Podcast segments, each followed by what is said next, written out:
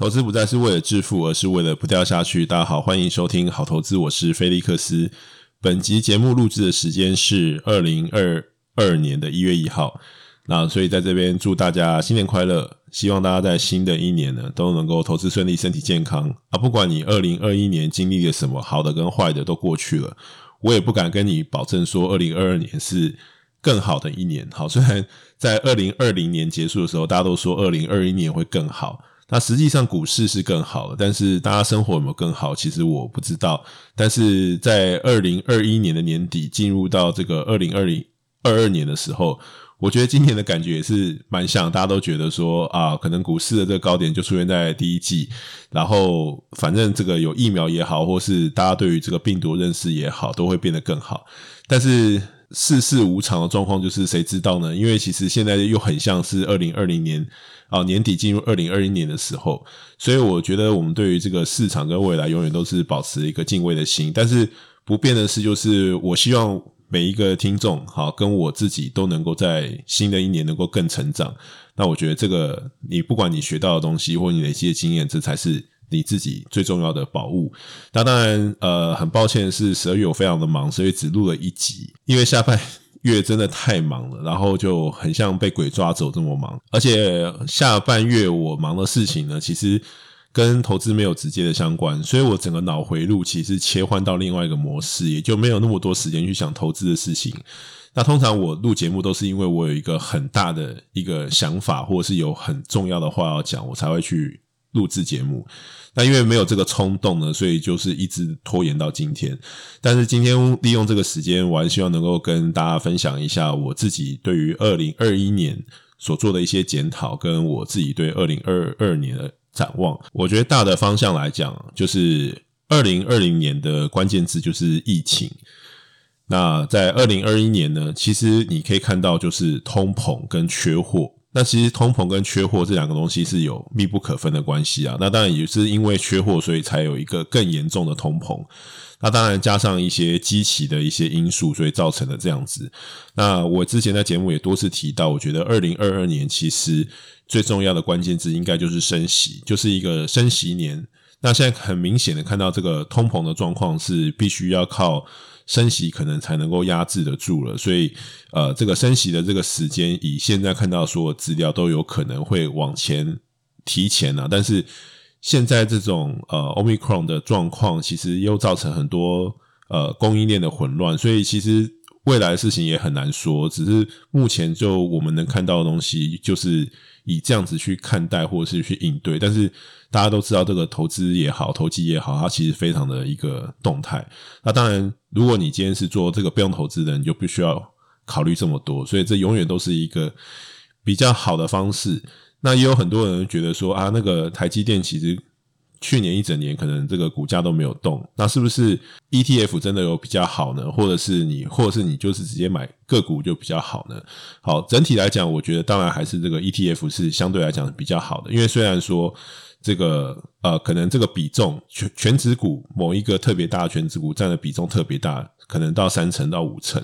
可是你可以看得到就是这个整体总市值的这种呃权值型的这个 E T F 呢，它还是会跟着这个指数来创新高，即使这个个股没有创新高。所以整体来讲，当然就是如果你要跟二零二零年比的话，因为这个指数有很大的弹升，所以如果你是去买这个呃，指数型的 E T F 当然是觉得说这报酬率是很好，那去年其实可能并不如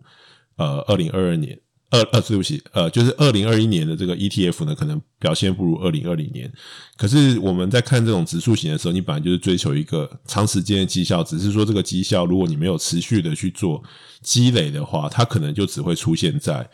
某一个时间段。就像一个股票它可能涨了好几倍，可是其实如果你去把所有的交易日摊开来看，它其实可能只有 百分之十 也许 百分之二十 的时间是在上涨的，其他大部分时间都是在上下盘整的。那因为你不能够确定你一定都能够抓到那个 百分之十 或 百分之二十 上涨的那一瞬间。好，所以如果说做被动投资的话，就是你不用去考虑到择时的这个问题，那当然就是你必须要长期的持续性的参与市场，参与这种市值型的这种 E T F。可是如果说你是没有这种耐心，你要去做择时的时候，你就必须要多花点研究。那回顾二零二一年，我自己觉得我做的没有那么理想，因为二零二零年其实我的绩效算是大赚，那当然就是也没有什么好讲的，因为这个指数本身就是涨很多的，所以这个真的也没有什么好好好特别讲的。但是二零二零年其实是一个比较呃特别的，就是其实指数的表现还是相当的不错啊，但但是我自己个人其实也有非常绩效好的月份，但是呃当然就是有一些因素啦，就是我可能有踩到一些地雷，然后加上我自己本身呃可能因为一些行程的关系，所以我可能在某些时候可能并没有那么呃，方便的有这个网络的这个通讯，然后加上我可能也是比较集中于在一些比较流通性比较差的小型的呃公司的投资上面，所以我觉得有互相抵消掉一些，整体来讲我觉得是还是呃可以接受的状况。其实应该讲说，如果你是呃以赚钱的角度来讲，那当然是赚钱的，但是如果说你是以呃跟大盘去比的话，我觉得这个绩效就是一个不是让人满意的绩效，所以我也是必须要时时刻刻反省我自己啦，就是说在呃资产配置也好，或是在我整体的这种呃配置也好，好，这是我觉得二零二一年我学到最多的东西，就是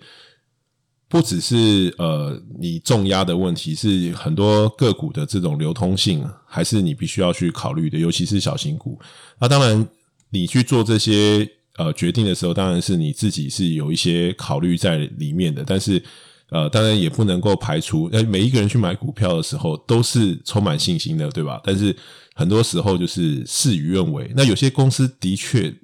时间精力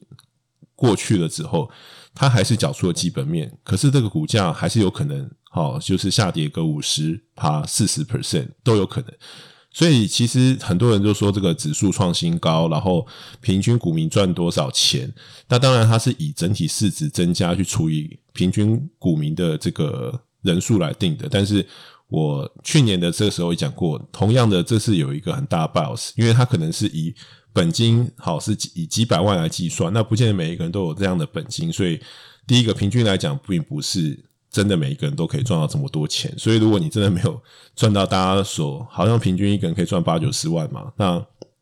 如果你没有赚到这个钱，你也不要太过灰心，我觉得你还是要以整体的这个报酬率来评断你自己好在去年的这个绩效。那如果说你自己的这个绩效没有办法打败大盘的话，其实你还是可以考虑去做被动型的这种市值的投资，我觉得相对来讲是比你自己选股来的好。但是如果说你自己选股比这个 E T F 的表现来的好，那就很恭喜你，你可以呃，也许可以更进一步的去改变你的这个投资组合呢，好，那你就是可以持续去进行主动选股，因为反正你自己选股都会比这种呃市值型的 E T F 来的好，所以我觉得跟这个大盘的呃这个比较绩效的比较呢，我觉得是一个衡量你自己适不适合做主动选股或被动选股的呃一个标准。但是当然你自己对投资有兴趣，我觉得你还是可以维持一个程度的这种主动选股啦，只是说你可以在这里面去做呃比例的调配。那我觉得以投资来讲或或股市来讲，我觉得二零二一年其实是一个我们可以学到蛮多的一年啦，因为大家都知道呃去年这个第一季齁、哦、这个整个半导体是非常的旺，然后加上第二季呢这个航海王的狂飙，但是下半年又出现一个大区间震荡的盘整，所以说我觉得在不管是呃，成交量也好，或者是呃当冲的人也好，投资的人、投机的人都好，我觉得都是呃可以从这里面学到非常多的东西。那但是我这边必须要讲的一些我自己观察到的点啊，呃，首先是很多人会觉得说他可能更适合去做当冲交易，或者是去做投机交易。我觉得每一种交易都有赚钱的人，都有厉害的人，好，所以不用去比较哪一个流派比较好，因为做当冲人肯定是瞧不起那些呃做基本面分析或做趋势分析的，因为那些东西对他来讲不意没有意义，他们就是在战场上生存的人。你去讲那些故事也好，讲趋势也好，他们不不在乎不关心，他们在乎就是因为他们所有的输赢就是在当下，在今天啊。如果说他们今天都无法生存下来的话，你跟他讲很长时间的这个趋势，其实呃没有多大意义。可是如果你去看美股的市场的话，你就会知道这个科技产业这个趋势的力量有多大，所以我绝对不是说哪一个门派就是特别好，你只能说从中选取你自己适合的这个流派啊。但是关于基本分析，我有一点要特别讲的就是，我们所谓这个基本分析，除了产业趋势之外，还有很大一部分是在财报的分析。那如果说你是做基本分析的，你就会觉得说，好，有两个很很疑惑的状况。第一个就是，有时候财报明明很好，但股价是下跌的。好，这是为什么？这是因为那些在市场上的法人呢，他们对于财报是本身具有预测能力的，所以他们在股价还没有就是应该是财报还没有反应的时候，他们就已经在呃股价里面已经预做反应或做布局了。所以其实财报本身就是一个落后指标，但是在长时间的趋势之中啊，譬如说像这种 Tesla 或者是像呃苹果、呃 Google 这样子的公司，它是呃假如说它获利是持续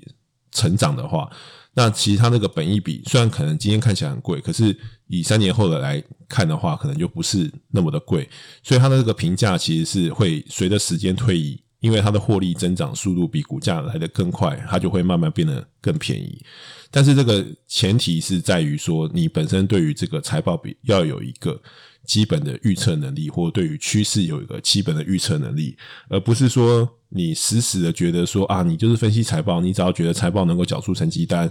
那你就应该要呃持续的持有这家公司。其实不一定，因为如果就当期的财报来讲，财报永远都是落后指标，它不是一个领先指标，因为它就有点像是我常讲这个财报很像是一个人去做身体健康检查，那它会告诉你你现在这个状况，但不代表你未来三个月、五个月、六个月的这个呃健康的状况。那当然你自己可能会对你自己的身体状况有一些了解，但是它只能够反映当下的一个情况，可是股价其实是反映的是未来。所以我在这边想要解释一下，很多人会觉得说啊，那个为什么我这么懂的财报我还是赔了很多钱，或者是这个财报很好，但是为什么股价跌那么多。那第二个就是股价的上涨其实有很大一部分是取决于预期。好，之前我讲过最重要的是预期，再来是预期的转折，所以这个两个因素都非常的重要，它都会提前的反映这个在股价的上面里面，它反映的是这个心理的状态，还有一个就是市场资金的宽松状态，所以大家才会对于减少购债也好，或者是升息这两件事情有这么大的一个呃恐慌啊，不然其实你去看这个以疫情的这个影响经济的程度绝对是巨大的，但是股价其实并没有受到这样的影响。那为什么？就是因为钱比股票多，在这个市场上这个通货泛滥的状况或者是宽松的状态远远大于这个经济受到的这个影响，所以它推升了这些呃股票的本身的价值，那是因为钱的价值进一步的去做了贬低。所以我想要跟大家分享，就是我觉得对于很多这个这两年才进入呃，投资圈的这些呃朋友们呢，呃，说一句就是，其实每一个流派都有它的价值存在，也都有它能够赚钱的这些神人。但是你真的要理解你自己的个性，还有每一个分析的这个逻辑。好，那如果我们再回顾二零二一年，其实我们之前讲了嘛，二零二零年最红的就是像干妈哈 A R K 的这个 Casey Wood， 然后在最表现最差就是过去很多年都表现很好的这个文艺复兴科技，就在二零二零年其实呃，因为整体的这个呃变化太快，所以说其实这个文艺复兴科技其实遭受到很大的打击，而且最近他们好像又呃，之前我在讲那个呃文艺复兴科技那个历史跟书的时候有提到那个所得税的事情，那最近也有一些这个判决可能对于在税务上面对他们是比较不利的。那在进入二零二一年之后呢，其实很多人就会发现说在呃本来这个干妈呢，就 Casey Wood 呢从干妈变成木头姐了，好，甚至、呃、很多 P 图就 P 到说他去睡公园是这样的、啊、我觉得如果你从分析的角度来讲，我还是不觉得好，你应该用这个绩效去评断一个人这个投资的这个逻辑跟想法。我认为呃 Casey Wood 他在选股能力上面或者在看法上，他还是一个非常优秀，而且非常愿意跟公众分享，算是一个呃做功德的一个呃操盘人。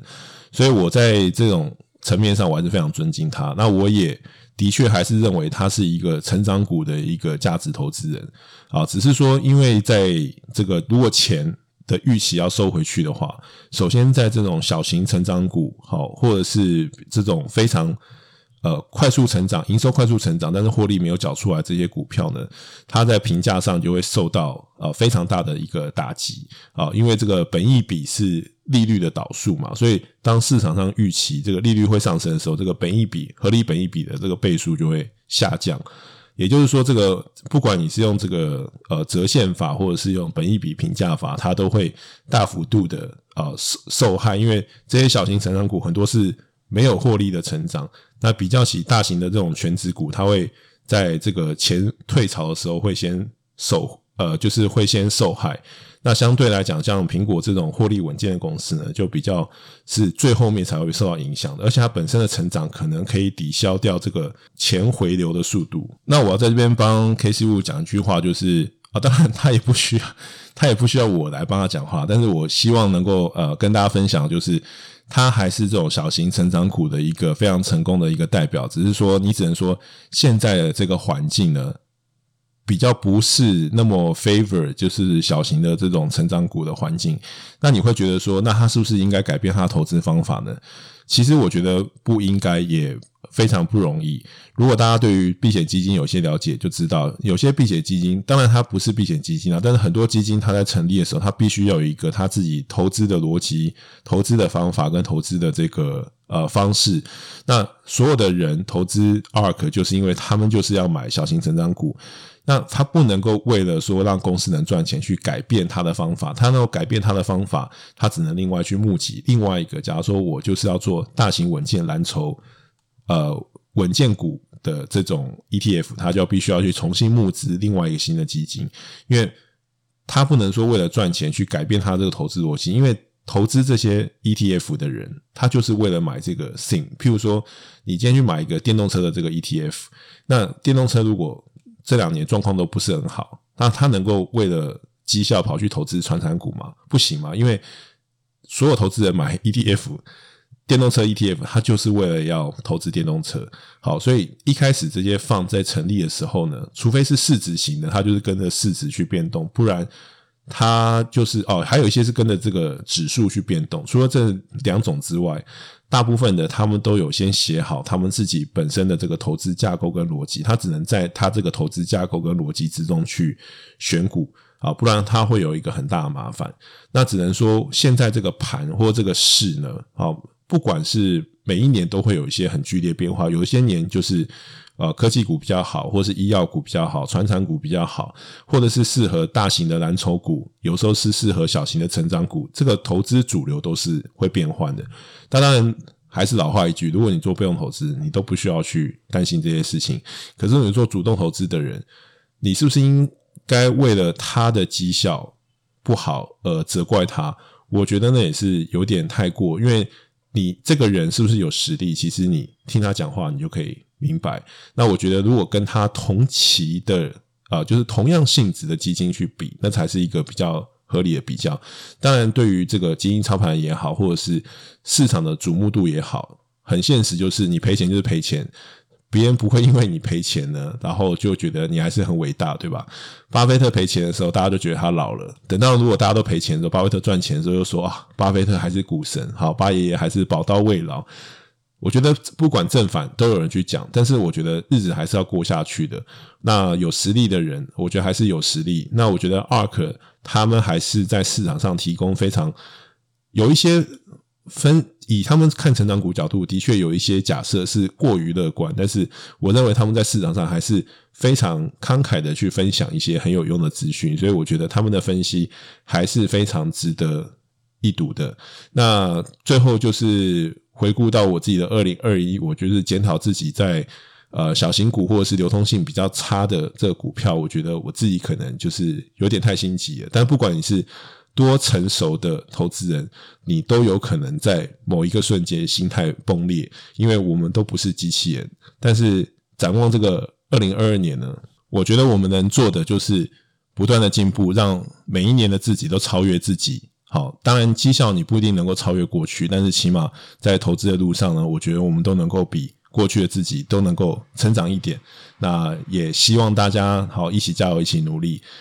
我是菲利克斯，如果你喜欢我的内容，不要忘记五星订阅加分享。那我们就下集见，虽然我不知道下集是什么时候，不过我们还是会再见的。